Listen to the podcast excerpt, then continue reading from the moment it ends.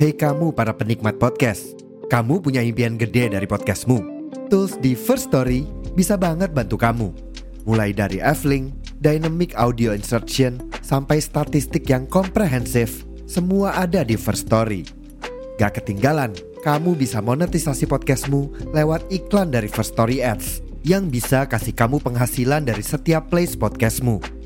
Yuk gabung sekarang dengan klik di firststory.me. Sekali lagi, di firststory.me. Mari kita bawa mimpi podcastingmu menjadi kenyataan. Selamat pagi, siang, sore, atau malam. Semoga kalian tetap bahagia dan sehat selalu. Kembali lagi bersama Poskubot Podcast Aku Bacot.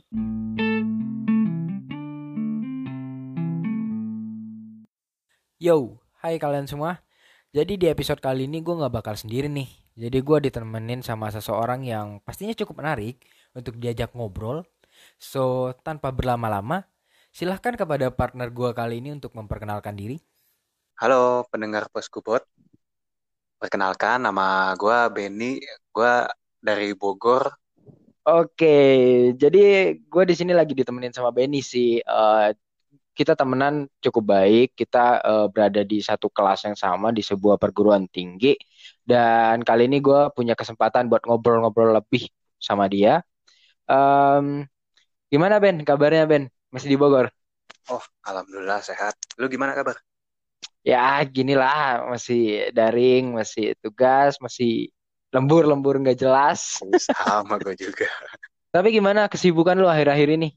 Ya, gue ini aja sih kayak apa kayak keseharian biasanya lah gue kuliah terus ngejalan tugas sana sini. Paling kalau ada waktu gue main tuh hobi gue tuh si barang-barang tua. Hmm. jadi lu ini ya uh, punya hobi di kayak otomotif klasik gitu ya barang-barang antik lah istilahnya otomotif klasik gue gue ada mobil sama Vespa tuh. Itu dua-duanya bener-bener di, di bawah pokoknya bener-bener bangka lah gitu lah Oh, jadi uh, emang ini ya kayak passion lo gitu buat hal-hal yang kayak gitu, terutama di dua benda itu ya yang pastinya uh, pasti sering banget lu pakai lah di weekend atau mungkin hari kosong gitu di sela-sela kesibukan. Ya, malah itu uh, si barang-barang klasik gue itu bener-bener gue pakai tiap hari, real. Jadi ini tuh bener-bener kayak inilah uh, itu udah motor satu-satunya gue, mobil satu-satunya gue. Jadi kalau gue mau pergi, ya gue pakai itu udah nggak gimana gimana lagi itu oh tapi kalau orang rumah gimana? Kan uh, pastinya mungkin ke pasar lah atau lagi pengen ke mana lah naik naik mobil. Itu naik mobil itu juga? Naik, dua mobil? naik mobil itu juga. Eh sorry. Ke ke mana pun itu. Dan alhamdulillah uh, orang di rumah ya enjoy aja gitu makanya hmm I see. Berarti kalau cuman sekedar ke pasar gitu istilahnya lah ya. Jadi uh, mungkin bokap lu juga berarti make Vespa itu dong? Pakai Vespa juga. Nah, gini ceritanya real, agak agak lucu sih ini, agak nyeleneh gitu ya. Hmm. Kan hmm. Uh, bokap gua itu juga punya mobil VW ya, VW antik gitu. Yang mana notabene-nya kalau zaman sekarang tuh yang namanya VW itu paling jadi mobil pajangan, mobil kontes atau enggak inilah apa mobil weekendan gitu buat keluar ngumpul kopdar gitu kan. Nah, ini hmm. uh, lucunya itu bokap gua pakai mobil notabene itu mobil pajangan itu itu benar-benar dipakai buat ke pasar bawa barang bawa barang berat itu sekali ke pasar pulang 50 50 kilo lebih ada tuh kayak bawa no. bener-bener mobil kerja itu mah orang paling berarti orang ini ya mobil mobil hobi sekalian lu pakai kerja gitu ya mungkin ya. Two in one berarti jatuhnya iya.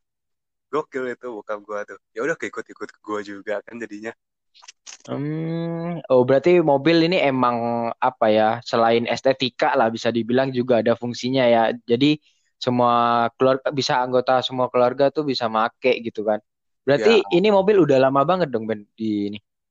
Bokap gue megang VW itu pertama kali ya, pertama kali itu tahun 95 tahun 95.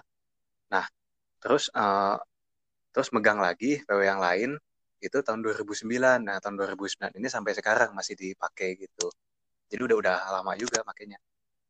Oh, berarti ya mungkin buat orang-orang yang apa ya interest di hal itu itu bakal jadi cerita yang menarik lah, bisa dibilang bersejarah lah ya. E, mobil itu ya buat ini. Soalnya gue lihat-lihat juga Ben kayak orang-orang naik VW itu kayak kece gitu kan. Karena emang jarang sih kita ngelihat mobil kayak gitu kan. Jadi aura indinya lah bisa dibilang gitu kayak keren nih kayak gue pernah ketemu di Bandung waktu itu uh, gue lagi jajan cilok. Jadi uh, ada VW putih lewat gitu kan. Tanpa kita lihat ini cuma lihat mobilnya doang kayak gue dalam hati ngebatin kayak anjir ini orang yang naik pasti keren nih. Ya, mungkin gitu. karena image-nya kali ya. Bisa jadi gitu. Makanya uh, pokoknya kalau mobil-mobil klasik itu udah udah punya image tersendiri gitu di jalan gitu. Pokoknya orang ngelihat gini loh nggak cuma ih mobilnya lucu gitu walaupun sebagian ada yang tanggapannya kayak gitu aja tapi buat beberapa orang ada yang ada yang ngerti gitu uh ini VW ini sekarang harganya udah kayak gini kan. Biasanya kayak gitu kalau orang-orang penghobi itu ngerti mereka.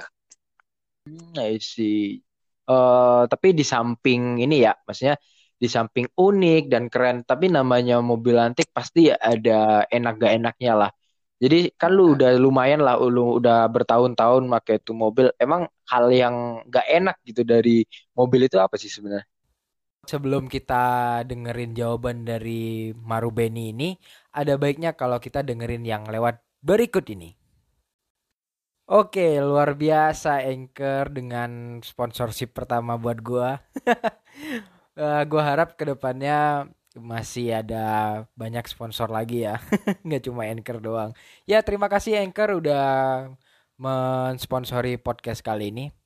Oke kita lanjut ke pembahasan yang tadi ya. Oke bisa dilanjut Ben? Kalau mobil tua gitu itu yang pertama ya dan gue yakin semua orang setuju lah. Uh, gak nyaman yang pertama. Gak nyaman kalau ini kalau gue bikin ini kayak yang dirasakan semua orang gitu. Kayak orang rata-rata aja lah. Hmm. pokoknya ini itu benar-benar gak kayak mobil baru gitu. Gua mobil gua satu nggak ada AC dua berisik tiga boros. Satu lagi ini apa uh, keras gitu kalau di jalan tuh. Lu lu kayak lu kayak naik angkot lah kasarnya. Kayak, oh ternyata itu nggak ada AC nggak nggak ada AC-nya mobil gua itu AC alami. Tapi kalau dimodif bisa nggak sih kita tambahin AC gitu bisa, bisa. Itu banyak kok, terutama orang-orang di kota kayak di Bandung atau enggak Jakarta, itu kan panas tuh. Mereka ya mau nggak hmm. mau pakai AC. Cuman ini nggak sih Ben, lu ada pengalaman pahit dengan nggak ada AC atau lu sangat menikmati semilir angin dari kaca gitu? atau lu emang pengennya bikin AC cuman belum kesampaian atau gimana? Nah, itu dia real. Nah, di sini gue gue bisa ini nih apa sambil ceritain diri gue sendiri nanti ya. Kalau hmm. pengalaman gue yang ada itu, gue pernah ya uh, jalan-jalan naik cewek gue itu ke Jakarta kan. Jakarta tuh hmm. itu matahari ya nggak ada dua juga sih, tapi matahari panas lah gitu. Pokoknya udah kota kan panas. Dan uh, hmm. itu tuh bener-bener, uh, sauna tau nggak lo sauna? iya iya. itu dalam itu keringetan mandi keringet gue bodoh amat lah tapi syukurnya gini real gue gue udah biasa gitu sama yang namanya di dalam mobil kayak nggak pakai AC gitu. Untung kayak gitu. Hmm. nah ceritanya gini real itu kan mobil VW itu emang ya udah dimodif. Pas awal gue beli itu ada AC-nya itu udah sebenarnya hmm. AC-nya dingin tuh. Tapi gue hmm. ini apa uh, pengen punya mobil klasik itu. Dan gue pengen mobil itu bener-bener bisa ngebawain pengalaman kayak di tahunnya gitu. Mobil gue kan tahun 68 tahun 1968. Hmm. Nah, gue pengen mobil ini itu kalau gue naikin itu rasanya kayak gue ada di tahun 68 gitu. Nah, di zaman itu satu nggak ada AC, dua itu mobil bener-bener seadanya lah, nggak nggak seempuk mobil sekarang atau nggak seadem mobil sekarang. Iya iya. Dan satu lagi enaknya gue gue bisa ngerokok dalam mobil itu cuy. Yo ingat tuh. itu poin plus banget kayaknya ya buat seorang Benny gitu ya. kan kalau mobil gue lihat tuh ada sih mobil baru orang melihat buka jendela rokok taruh luar terus kalau udah habis untungnya dibuang ke jalan nah itu gue kurang apa ya kayak nggak serak aja gitu malu sebenarnya gue kalau kayak hmm. rokok buang di jalan tuh nah, kayak itu mobil-mobil tahun segitu tuh masih ada asbaknya real. Jadi lu kalau mau gudut udah lu masukin air ke situ. Wah, nikmat. Oh iya ya. Berarti uh, apa ya? Berarti lu dengan mobil lu yang VW ini lu lebih kayak kenyamanan lu ya bukan yang kayak pokoknya kayak mobil sekarang aja enggak ya jadi hmm. justru lu pengen ngerasain gimana rasanya berada di vibes 68 itu lah ya jadi lu bisa menikmati perjalanan di setiap mau ke mana gitu iya nyaman itu nyaman feeling gitu loh bukan nyaman kayak fisik gitu ya pokok atau apa. Ini nyamannya pas lah gitu rasanya buat gue Ya berarti ini mobil pasti inilah ya pasti punya banyak cerita uh, pasti disayang-sayang lah. Karena gue punya teman Ben dia juga senang hal-hal klasik. Biasanya makin tua motornya makin lama dia sama dia tuh makin sayang dari tahun ke tahun. Makin jadi sayang, makin kan? gak rela buat ngelepas sebenarnya lu mau tahu nggak kenapa bisa kayak gitu It, itu ada ininya loh ada alasannya loh gimana gimana jadi gini nih kan itu motor udah kalau motor tua itu kan atau mobil tua pasti inilah kayak minta sering diservis gitu, minta sering diperhatiin lah kan gitu kan. Nah makanya itu apa yang punyanya tuh makin apa selama dia megang motornya pasti diservis, pasti ganti oli, pasti kadang kalau perlu dibongkar. Nah motor tua tuh nggak semua bengkel itu nerima kan namanya motor tua tuh. Nah makanya beberapa hmm. beberapa poin di motor itu ada yang harus kita kerjain sendiri Nah, setelah dikerjain sendiri itu, itu ini loh, real itu bisa nambah kayak bonding kita ke motor itu loh, secara ininya, secara feeling ya, secara, secara mental itu kita kita kayak punya hubungan gitu. Oh ini motor udah pernah gue sentuh nih mesinnya nih, ini motor jadi kasarnya gini loh, kalau gue kutip ya, ini motor hasil karya gue, nah gitu. Lu bangga gak sih kalau sama karya lu sendiri? Lu, lu bikin podcast kayak gini, lu pasti bangga kan? Ya, begitulah bisa nah. dibilang kayak gitu. Nah, makanya kayak gitu. Kenapa orang-orang yang kayak ngerawat barang-barang tua tuh dia kayak seneng banget. Karena itu dia, dia dia udah pernah nyentuh dalamnya gitu dan itu udah bikin bonding gitu ke dia. Makanya dia jadi ini kan jadi awet. Kayak gitu ya. Iya, iya. Uh, berarti kan apa ya lu udah interest banget, interest lu passion lu lah di hal-hal yang bisa dibilang eh, ini ya klasik estetik ya bisa gue bilang kayak gitu ya. ya Tapi pernah nggak sih lo Ben, um, lu tertarik sama mobil keluaran terbaru mungkin kan emang mobil keluaran terbaru biasanya juga keren-keren tuh. Atau emang lu kayak enggak sih gue di klasik aja. Atau sometimes lu kayak ngelirik gitu. Wah ini mobil cakep juga nih atau gimana gitu. Pernah Reo. Katanya gini, gue sering tuh diajakin teman gue. Teman gue punya mobil Avanza kan tahun 2010-an, hmm. tahun 2012 deh. Itu uh, gue pernah ini apa minta ajarin dia nyetir gitu soalnya uh, masih belajar juga sekarang udah bisa alhamdulillah nah dari situ kan otomatis gue udah pernah ngerasain mobilnya gitu ya udah sering jalan bareng mobil dia si Avanza itu dan ternyata yang gue rasain tuh ya Allah ini enak banget mobil baru gitu. Udah udah uh. AC-nya dingin terus kalau ada lubang nggak berasa lagi. Aduh bener-bener ini dah. Ini ini mobil bukan sih? Surga lah ya. PW banget asli itu wah. Nah itu jujur itu ini sih kayak bikin gue ngelirik ngelirik lirik dikit gitu. Gue sempat mikir ah kayaknya gue kalau udah udah gede nanti harus punya PW sama mobil baru satu nih biar gue nggak bete terus Berarti biar ini ya bisa biar dipisah mana buat mobil buat kerja, mana yang buat hobi gitu kali ya. Bisa kayak gitu ya. Hmm, cuman kan ini ya Ben uh, eh, VW udah jadi kayak mobil yang keren lah. Maksudnya dia punya identitas, dia udah banyak klubnya di mana-mana. Pastinya kalau hal-hal kayak gitu, kalau ngomongin harga pasti naik dong. Maksudnya pasti tinggi lah. Nah dengan tingginya harga VW di sekarang gue nggak tahu nih. Menurut gue aja. Jadi mobil-mobil atau hal-hal kayak gitu biasanya sih makin tua makin mahal. Nah Pernah nggak sih Ben ada yang nawar mobil lu gitu tiba-tiba atau gimana? Kalau buat nawar ya, sekarang kalau mobil gue sendiri nih sekarang mah belum ada. Soalnya kondisinya gimana ya? Ini tuh mobil project gue, jadi gue gua bongkar sana sini. Kelihatannya masih masih hmm. kayak sampah lah gitu kasarnya. Beda cerita sama PW bokap gue, real yang udah dirawat lama gitu dan emang kelihatan udah rapi. A ada waktu itu uh, waktu bokap gue masih kerja ya sekarang udah pensiun si kerja itu teman kantor sering banget nawarin itu PW bokap gue sempat ditawarin uh, kata itu teh wah itu uh, ini deh saya beli deh apa 100 juta anjir seriusan? 100 juta loh kaget gue juga. Tapi waktu itu uh, bokap gue gak, gak ngasih kan soalnya uh, emang masih dirawat gitu. Beberapa tahun selanjutnya uh -huh. beberapa tahun selanjutnya emang kan ini udah teman dekatnya bokap gue kan ya teman dekat dan beberapa saat itu nawarin lagi. Di tahun berapa coba? 200 serius? Serius. Anjir 200 bro. Eh gue jadi lu gue lepas asli. Itu itu segitu uh, kalau gue perhatiin pasarnya ya mobil bokap gue 200 juta itu itu dua hmm. kali lipatnya loh harga mobil bokap gue oh, berarti seratusan lah ya pasarnya masih masih seratusan. Dan itu tetap nggak nggak dilepas. Soalnya gitu bokap gue udah punya bonding sama mobilnya.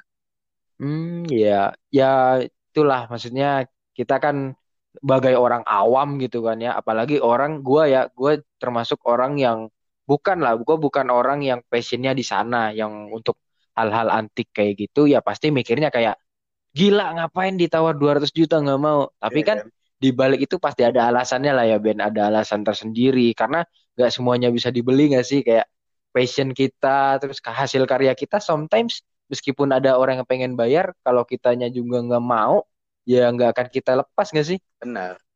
Namanya juga ini kan uh, udah muncul emosi lah sama diri walaupun itu terhadap sesuatu ya.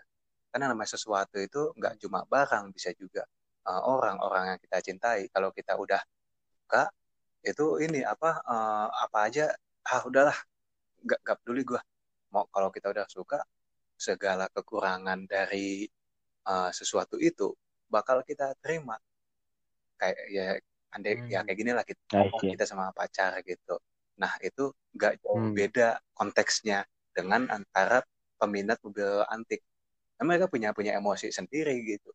Mungkin karena mereka suka modelnya mungkin mereka punya unsur sejarah gitu di dalamnya. Atau mungkin mereka ini apa uh, punya jiwa untuk show off gitu buat flexing. Macam-macam beragam. Iya berarti ya pasti orang punya alasannya tersendiri lah ya.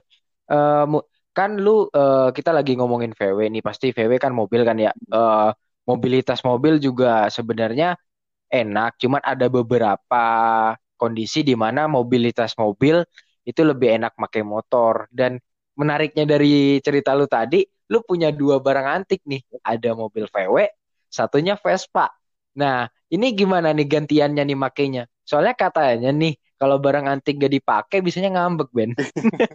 Coba diceritain. Satu, kalau gak dipakai terus kalau gak dipakai lama banget itu ngambeknya udah udah muncul ya. Gak mau nyala nanti dia. Sudah. terus gimana? Itu sebenarnya bukan ini sih ya, apa uh, bukan kayak unsur sesuatu gitu dalam tapi itu emang emang mekanisnya kayak gitu namanya mobil tua tuh mesin-mesin tua itu emang beberapa saat dalam waktu dekat itu perlu dipanasin. Nah, gitu. Nah, sekarang gue gimana nih kalau misalkan ada yang ada di antara satu itu ngambek ya. Sekarang ya, kalau sekarang mah alhamdulillah nggak ada yang ngambek. Dua-duanya udah, udah percaya sama gue gitu.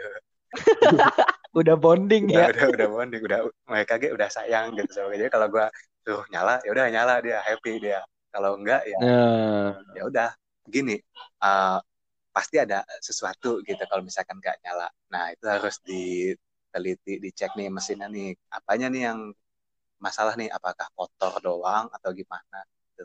Makanya siapa pun kalau punya yang disayangin, pacar, pacar yang ngambek, ya itu harus di inilah harus diteliti gitu. Kamu kenapa ngambek? Gitu. diperhatiin ya, diperhatiin oh, lebih ya. Gitu beda ceritanya kan kalau ceweknya itu udah cinta mati sama lo itu nggak bakal nggak bakal ngambek dia tuh Berarti ini ya Ben, uh, lu pastinya pasti membagi waktu lah mana waktu lu buat VW dulu, mana buat Vespa. Iya. Jadi uh, spesifiknya kapan sih lu make VW, terus kapan lu make Vespa gitu? Nah, kalau sekarang itu gue udah ini apa kayak udah bikin peruntukannya masing-masing. Kalau Vespa ini, hmm. yang Vespa gue itu udah bener-bener rapi di tangan gue sendiri, alhamdulillah sama montir juga dibantuin. Itu hmm. uh, yang ini gue udah yakin nih ke mana-mana nggak bakal masalah. Maka jadinya si Vespa itu gue pakai itu buat sehari-hari apa uh, buat yang deket-deket yang butuh cepet gitu. Atau enggak uh, kalau gue perlu keluar kota touring itu gue selalu pakai Vespa. Dan gue jadiin Vespa itu motor touring. Nah soalnya gue gue udah hmm. bener-bener di servis body udah servis full sampai mesin juga servis full. Nah, itu gue gue udah yakin banget. Kalau VW kan gue baru ngambil itu Mei Mei tahun kemarin pas puasa hmm. itu uh, belum semuanya gue bongkar baru mesin yang full bongkar itu mesin udah oke okay.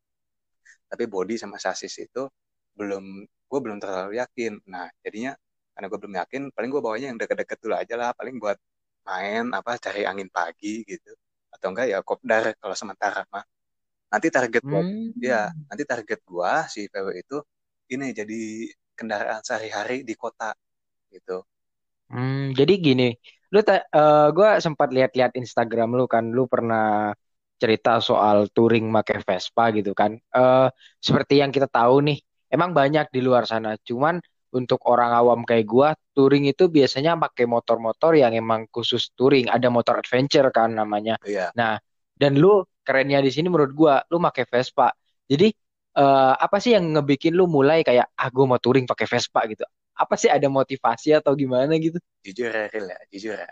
Sebenarnya gua, yeah. sebenarnya yeah. gua iri, Ril. Gue tuh pengen versi hmm. sebenarnya pengen motor adventure anjir Oh, lu sebenarnya pengen motor adventure kayak Kawasaki Versys gitu? Uh, uh, pengen banget gue, cuma dia gue punyanya Vespa gitu.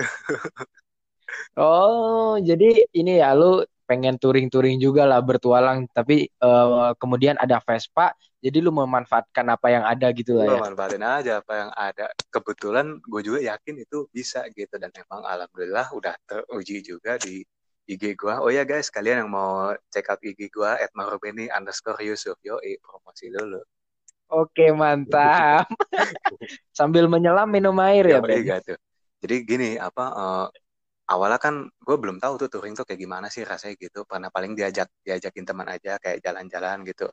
Nah, gue uh, sempet tuh kayak iseng lah jalan muter-muter di daerah di kota gue gitu. Dan ternyata wah touring tuh asik ya gitu kita nikmatin jalan terus kita uh, kita mohon maaf ya geber motor sesuka kita gitu itu itu jangan diikutin jangan diikutin itu tapi itu apa ya benar-benar asik gitu kalau hmm. orang bilang kayak hmm. kalau orang bilang kayak menguji mental kita seberapa di touring itu emang iya uh, betul selain itu juga ini tuh kayak ini tuh kayak benar-benar uji bonding antara kita sama companion kita. Uh, ya companion itu itu motor kita sendiri gitu. Iya berarti ini ya uh, itu udah kayak gimana ngetes kita caranya gimana bawa motor ini dengan baik lah. Apalagi kan uh, kayak yang lu ceritain tadi pasti motor antik pasti ada masalah lah. Maksudnya ada trouble lah. Dan itu nguji skill lu juga gak sih? Jadi ada trouble di tengah jalan jadi lu bisa sambil belajar sambil ngasah skill lu. Mungkin dipakai lah sometimes apa someday sorry. Itu apa ya Ben? Lu menikmati dong setiap mogok-mogoknya terus setiap macet-macetnya motor ini gitu dalam touring lu gitu. Dua hal itu yang paling gue benci real jujur. Gimana gimana? Kalau macet pegal kopling satu itu. Males banget gak macet. Terus panas lagi. Terus kalau hmm, kalau hmm. mogok nah kalau mogok itu ini apa ibaratkan kita tuh kayak tiba-tiba tuh uji uji mental loh. Kita tiba-tiba kayak dimarahin cutting. Rasanya kayak gitu rasanya real jadi tiba-tiba tuh pan apa mulai muncul rasa tegang panik gitu. Ya lu nih motor, motor gue mati jalan nih. Kena kenapa ya kenapa ya? Gue persiapan lengkap gaya gitu. Nah hebatnya uh, alhamdulillah gue bisa ambil pelajaran dari yang namanya mogok itu mogok itu hmm. ini loh apa uh, sebenarnya melatih soft skill kita dalam menangani hmm. menangani tekanan nah kan yang namanya bekerja dalam tekanan itu kan yang sering disebut-sebut ya dalam soft skill ya. Nah itu sebenarnya dilatih mm -hmm. kalau lagi touring terus mogok gitu. Pertama lu uh, gimana cara lu menenangin diri lu waktu lagi jalan tiba-tiba mogok. Terus yang kedua mm -hmm. um, lu ini harus bisa mendiagnosis atau kita periksa gitu. Mendalami ini masalahnya ada di mana. Habis itu kalau udah kalau udah tahu, nah lu ada di sini kayak manajemen lo gitu. Mengatur diri lo sendiri. Ini apa apa apa dulu nih yang harus dibuka nih? Apa dulu yang harus dibenerin? Selain itu juga di sini ada yang namanya ilmu ngakalin real. Kalau lu misalkan rusak gitu di kalau misalkan gua nih di jalan rusak terus kita nggak bawa alat yang tepat buat ngebuka itu atau enggak kita nggak punya spare, spare partnya buat uh, ngebenerin ini. Nah itu nama ilmu ngakak hmm, oke hmm. banget nih. Gue pernah ya gue pernah itu hmm, lagi mogok di tengah jalan gue kebetulan nggak bawa spare part buat ganti itu. Akhirnya apa? Gue ikat pakai ranting yang ada di yang ada di pinggir jalan. Nah, Berarti DIY banget ya. Kepentok banget asli. Tapi ilmu ngakalin ini penting juga tau. Meskipun ya kalau ngakalin ya secara estetik, estetika gitu kan gak bagus. Tapi kan kalau udah kepepet pasti berfungsi banget gak sih? Iya. Tujuannya kan cuma satu. Yang penting di motor hidup lagi bodoh amat cara gimana. Jadi itu ya Ben lu sebenarnya juga benci lah sama hal itu ya. Meskipun banyak yang keluar-keluar uh, touring tuh dinikmati mogoknya lah, trouble-nya ya. Tapi lu sebenarnya membenci hal itu ya. Kalau lu denger ini apa seninya di situ ya, mungkin itu dia ini apa kalau mogok ya dia enjoy aja. Mungkin itu lagi sama temennya. Jadi kalau mogok hitung-hitung istirahat lah gitu. Nah, hmm. jadi di situ bisa tuh ada tuh momen waktu touring tuh dan dia lagi nyantai bareng walaupun lagi mogok sambil cari masalah. Seninya tuh kayak gini, seninya itu uh, lu pertama tuh identifikasi lu kenali dulu ini rusaknya di mana habis itu lu apa uh, lu cari tahu masalah di mana dan seni yang paling yang paling penting itu ya itu ngakalinnya gimana. Aneh nggak sih kalau misalkan mobil kok bisa pakai bahan-bahan dari alam gitu pakai ranting? Itu bisa jadi cerita tersendiri lah maksudnya bakal jadi cerita menarik lah ya kalau kita bahas entah di tongkrongan atau misal cucu kita nanya dulu kan pasti seru lah menurut gue pasti seru banget. Balik lagi ke Vespa nih Ben.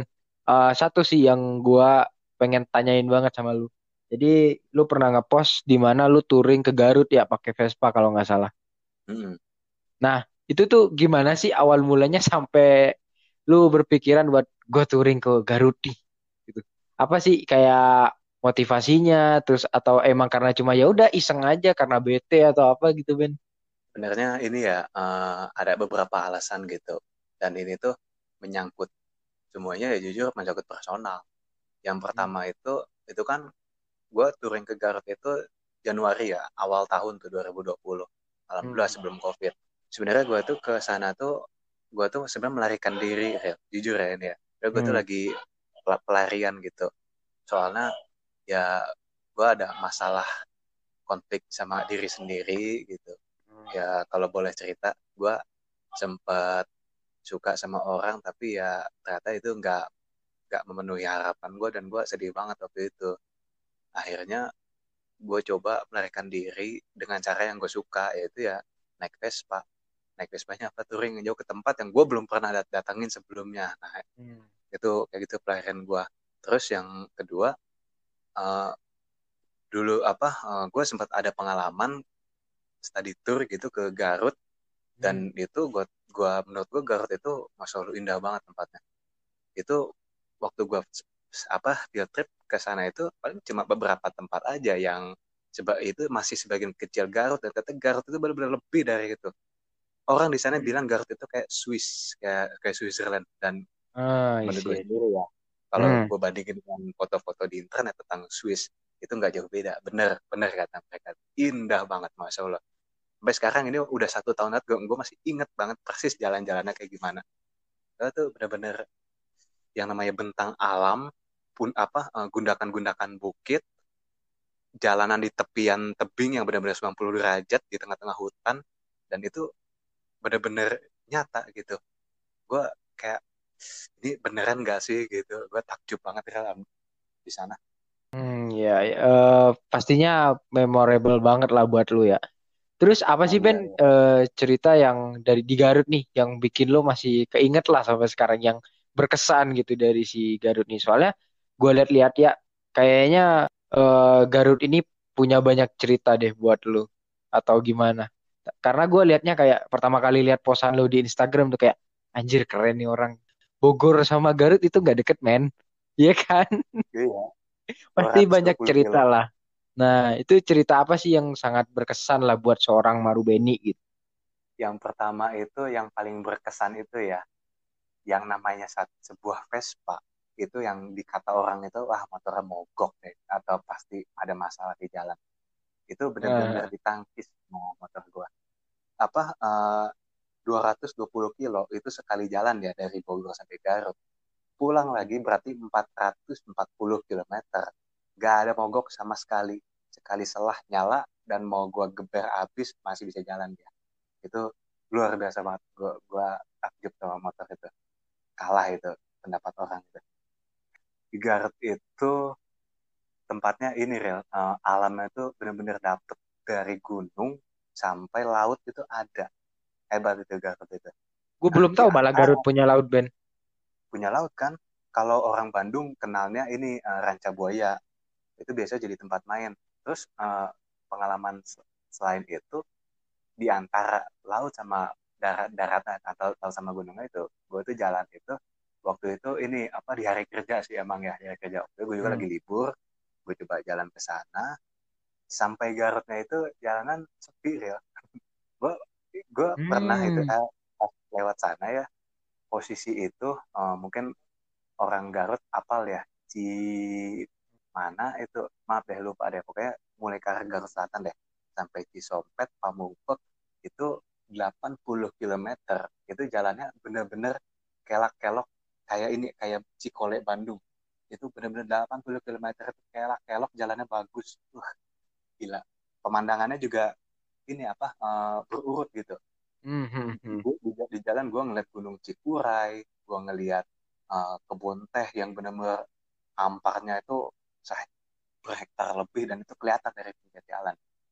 Terus uh, gue juga ngelewatin yang namanya gue jalan bener-bener di tepian tebing gitu. Karena kanan kiri gue tebing. Terus uh, ngelewatin masuk ke dalam hutan. Sebelah kiri gue tebing terjal sebelah kanannya jurang terjal itu bener-bener bener-bener impian peturing gitu sebenarnya kalau bisa gue hmm. bilang itu 80 km sampai akhirnya gue dapet ini apa uh, dapat kota itu di Pamungpek itu udah sampai daerah pantai. Nah gue hmm. sempat ngikutin jalur pesisir pantai itu dari Pamungpek sampai Ranca Buaya itu udah daerah selatan nih udah daerah pantai. Jalannya kosong literally kosong kalau gue boleh bilang gitu. Paling yang yang lewat itu ya satu cuma motor dua anjing. Udah itu, itu doang. Asli. Bener-bener kosong jalannya. Ternyata ternyata habis gue makan di rumah makan situ emang dibilang ini jalannya emang kalau hari biasa kosong. Gitu kalau liburan rame. Dan di sini hmm. jadi awan awan begal karena sepi oh gitu kata gue nah, terus ada nih apa uh, agak gimana ya? Agak bikin was was juga gitu waktu jalan itu. Hmm. Itu hmm. 80 km ya itu nggak ada pom bensin. Serius? Nggak ada? Bensin eceran gitu kan bensin. Eceran mungkin ada ya. Ada hmm. sih beberapa tapi itu posisinya jauh berjauhan gitu. Itu hmm. pom pom Pertamina itu cuma ada di Garut Selatan sampai Garut kota. Udah lu harus jalan 80 km dulu tuh dari pom bensin ke pom bensin. Di situ posisinya bensin gue tinggal setengah. Anjir nekat dong jatuhnya. Agak agak ngeri. Ini gue nyampe gak nyampe gak ya ah, itu di situ keluar tuh uh, strategi gue nih udah mikir strategi gimana jalannya nih. Kalau lagi turunan gue harus lepas gas harus seirit mungkin waktu turunan. Kalau nanjak itu minimal gue dari bawah kenceng dulu supaya pas nanjak itu nggak ngeden. Karena kalau ngeden itu benar-benar ngabisin bensin gitu. Nah untung uh, untung gue berhasil alhamdulillah syukur. Ya itu pastinya jadi cerita yang menarik lah. Mungkin lu nggak gak share. Tapi buat diri lu sendiri itu pasti bakal ini gak sih? Kayak self achievement jatuhnya. Jadi lu punya pengalaman baru lu belajar satu dua hal dari masalah yang ada di real life gitu loh. Dan menurut hmm. gua it's good it's good. Karena gua ngerasa dengan touring itu ya kayak semacam obat pelipur lara lah ya.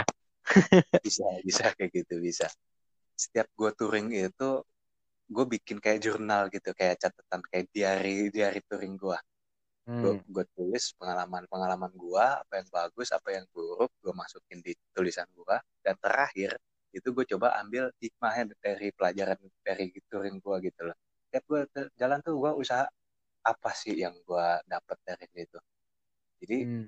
touring ini tuh ada manfaatnya buat gue nggak seakan ini tuh sebagai pelipur lara tapi juga di sini gue refleksi loh sambil jalan itu gue kayak merhatiin diri gue sendiri apakah gue udah mampu atau enggak siapa sih gue itu sebenarnya dan itu hebatnya bisa gue temukan dari touring gitu benar-benar kayak mencari jati hmm. diri Ah, I see. Um, ya, gue juga sometimes gitu sih Ben. Jadi gue juga seneng main motor lah istilahnya. Dan kalau gue ya, gue sempet apa ya, sempet kayak ngejadiin motor ini sebagai pelarian gitu. Jadi misal ada lagi ada masalah gitu, kita pengen sejenak lepas dari masalah, pasti gue larinya ke motor gitu. Tapi um, sometimes juga gini gak sih Ben, lu pernah punya pikiran kayak kita bakal kerja, kita bakal ngelakuin hal-hal lain dan mungkin gak akan punya waktu. Jadi lu sempat berpikir gak sih untuk uh, untuk sejenak lu vakum dulu dari hobi lu, jadi lu fokus sama karir dulu. Jadi di saat karir udah bagus lah istilahnya lu bisa balik ke situ. Atau lu punya pemikiran di mana ya dua-duanya jalan lah beriringan gitu. Kalau gue sendiri ya uh, itu gue berusaha untuk ini apa bikin hobi ini tuh bisa nempel di gue tiap hari karena ini yang ini yang bisa bikin gue merasa senang gitu kalau gue lagi kepentok lagi stres atau apa ya gue larinya ke itu ke hobi gue mobil atau motor.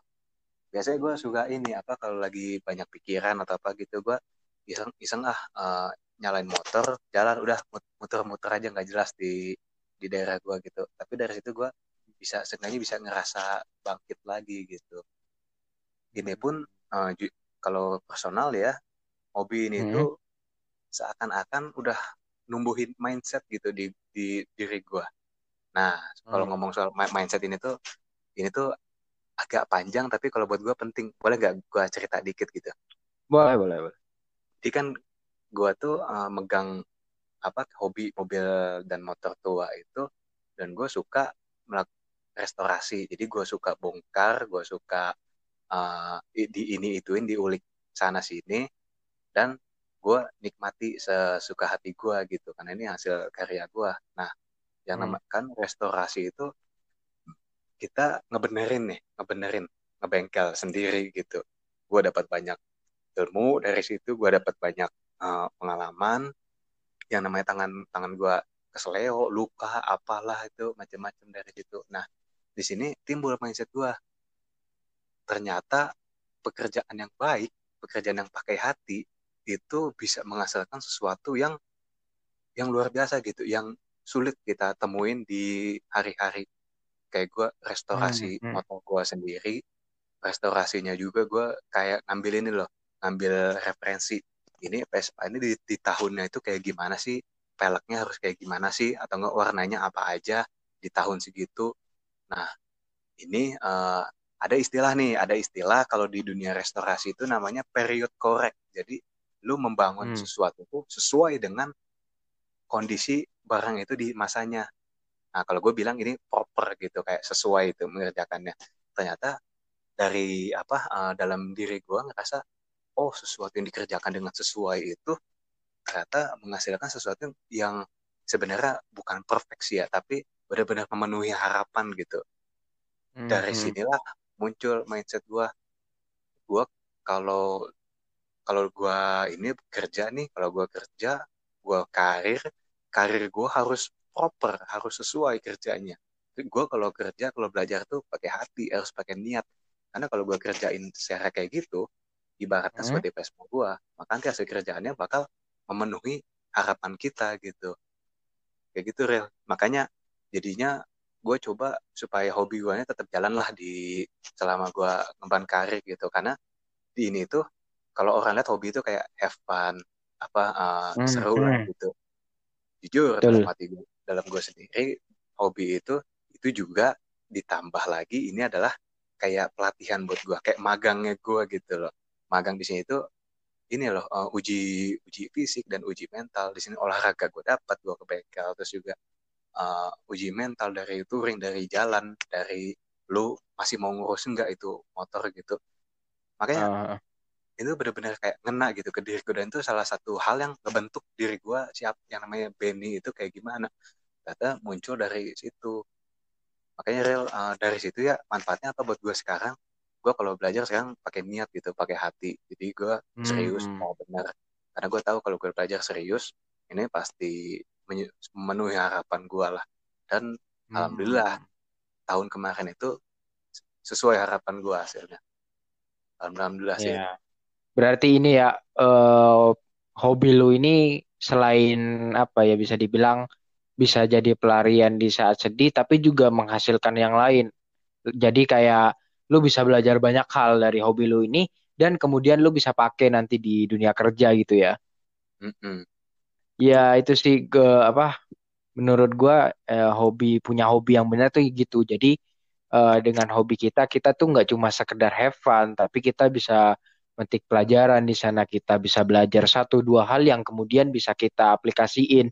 Entah ke dunia kerja atau ke dunia kuliah kayak kita sekarang gitu ya Ben. Setuju, setuju. Ya gitulah namanya hobi ya. Uh, pasti berbagai macam. Terus bagai apa ya? Bagai suatu hal yang nggak bisa disamaratain jadi kayak orang-orang yang kayak gue gue jujur gue belum tertarik untuk hal-hal antik dan gue ngelihat orang yang suka barang-barang antik kayak ngapain sih buang-buang uang untuk sebuah barang tua? Itu dari perspektif orang yang kayak gue tapi hmm. dari orang yang kayak lu lu bisa ngerasain diri lu di situ. Jadi uh, lu senang iya juga iya itu juga ngelatih diri lu. Terus juga banyak hal-hal yang bisa didapat dari itu kan dari dari hal-hal yang sesuai passion kita itu. Jadi menurut gua sih Ben ini gak sih kayak egois gak sih kalau ngat orang yang suka ngatain ngapain sih punya barang-barang antik orang udah umurnya lah udah harusnya dimuseumin jangan dipakai iya. gitu.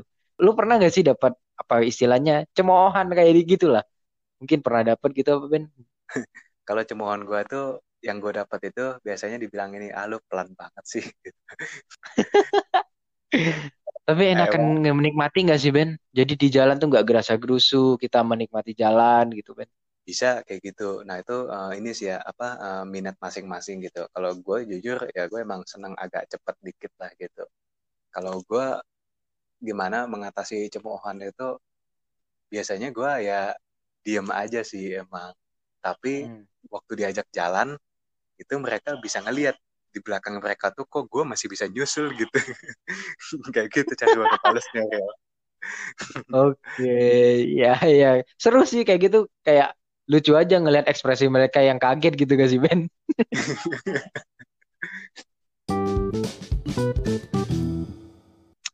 Oke, okay, um, jadi udah banyak banget yang kita ceritain tadi dan pastinya uh, satu hal sih Ben, menurut gue yang uh, yang gue dapat dari kita ngobrol tadi ya kita itu punya passionnya masing-masing, kita punya hal yang jadi diri kita masing-masing dan gak ada salahnya untuk beda gitu kayak lu mau demen mobil sport yang keluaran terbaru atau lu mau yang antik-antik klasik estetik gitu kan. Hmm Uh, jadi yang penting tuh lu gimana caranya bisa enjoy dengan hal itu dan lu bisa improve diri lu dari situ juga. Jadi bebas lah.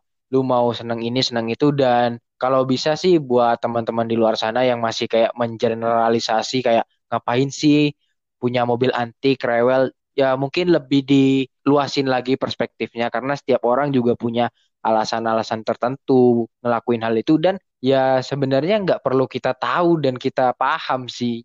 Kalau dari lu mungkin ada tambahan Ben? Mungkin gue bisa uh, simpulkan apa uh, satu poin itu dalam bentuk kiasan Neril ya. Jadi gini, bahkan emas pun itu ditemukan ber, berlimbah lumpur dan juga batu-batu yang gak bernilai bagaimana emas itu bisa menjadi mahal karena dia diperlakukan sebaik mungkin sesuai yang diinginkan oleh emas itu agar dia menjadi berkilau dan itu di, di, disimpan oleh uh, disimpan sebagai uh, harta yang sangat tinggi nilainya. Begitupun dengan apa yang kita sukai dan apa yang kita miliki. Semua dimulai dari nol.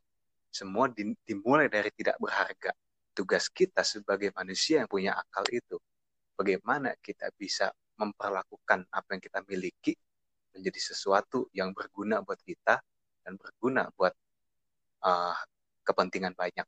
Bersyukur, jadikan terbaik. Wah, luar biasa ya uh, partner gue kali ini. Cukup mendapat insight dan value yang lumayan banyak dari podcast ini. Ya, mungkin untuk episode ini segitu dulu. Uh, ke depannya pasti bakal banyak bahasan-bahasan yang lebih menarik. So, tetap stay tune di podcast ini. Peace out.